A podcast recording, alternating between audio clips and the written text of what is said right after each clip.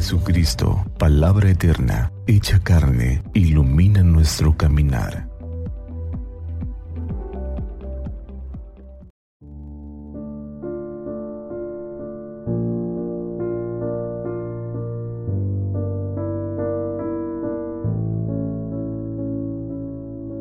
Jueves 30 de la semana decimotercera del tiempo ordinario.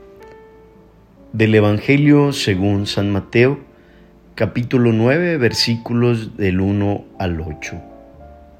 En aquel tiempo, Jesús subió de nuevo a la barca, pasó a la otra orilla del lago y llegó a Cafarnaúm, su ciudad. En esto trajeron a donde él estaba a un paralítico postrado en una camilla. Viendo Jesús la fe de aquellos hombres, le dijo al paralítico, Ten confianza, hijo, se te perdonan tus pecados. Al oír esto, algunos escribas pensaron, este hombre está blasfemando. Pero Jesús, conociendo sus pensamientos, les dijo, ¿por qué piensan mal en sus corazones?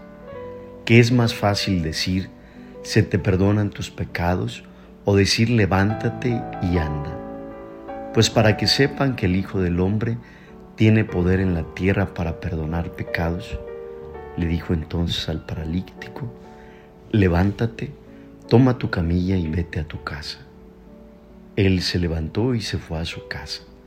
Al ver esto, la gente se llenó de temor y glorificó a Dios que había dado tanto poder a los hombres. Palabra del Señor. Gloria a ti, Señor Jesús. En el Espíritu de Dios sean bendecidos.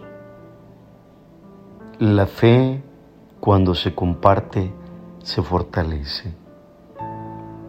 Hoy en el Evangelio vemos esta actitud de una fe compartida entre un grupo de amigos que llevan a un paralítico ante el Señor Jesús.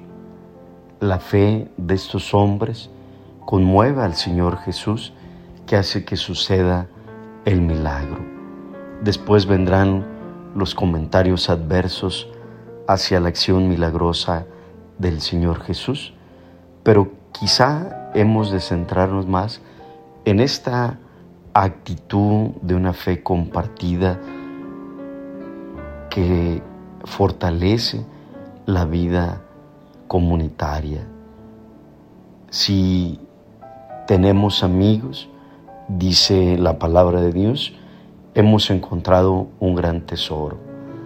Que nuestra vida, que nuestras actitudes sean encaminadas a cultivar ese don tan grande que es la amistad, para que podamos también a través de la amistad compartir la fe y así ser fortalecida.